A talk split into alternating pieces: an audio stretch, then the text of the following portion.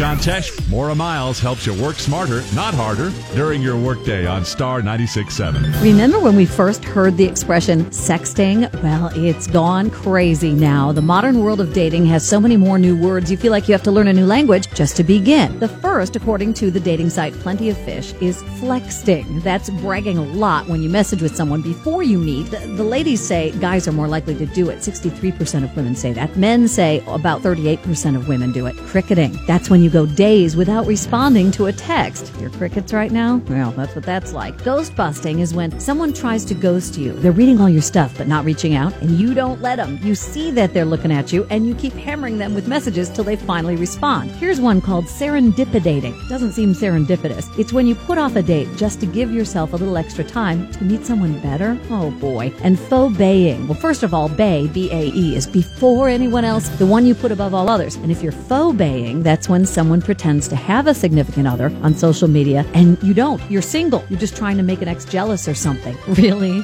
I'm Maura Miles with this simple way to work smarter, not harder on your love life. You can find it at star ninety-six seven dot net.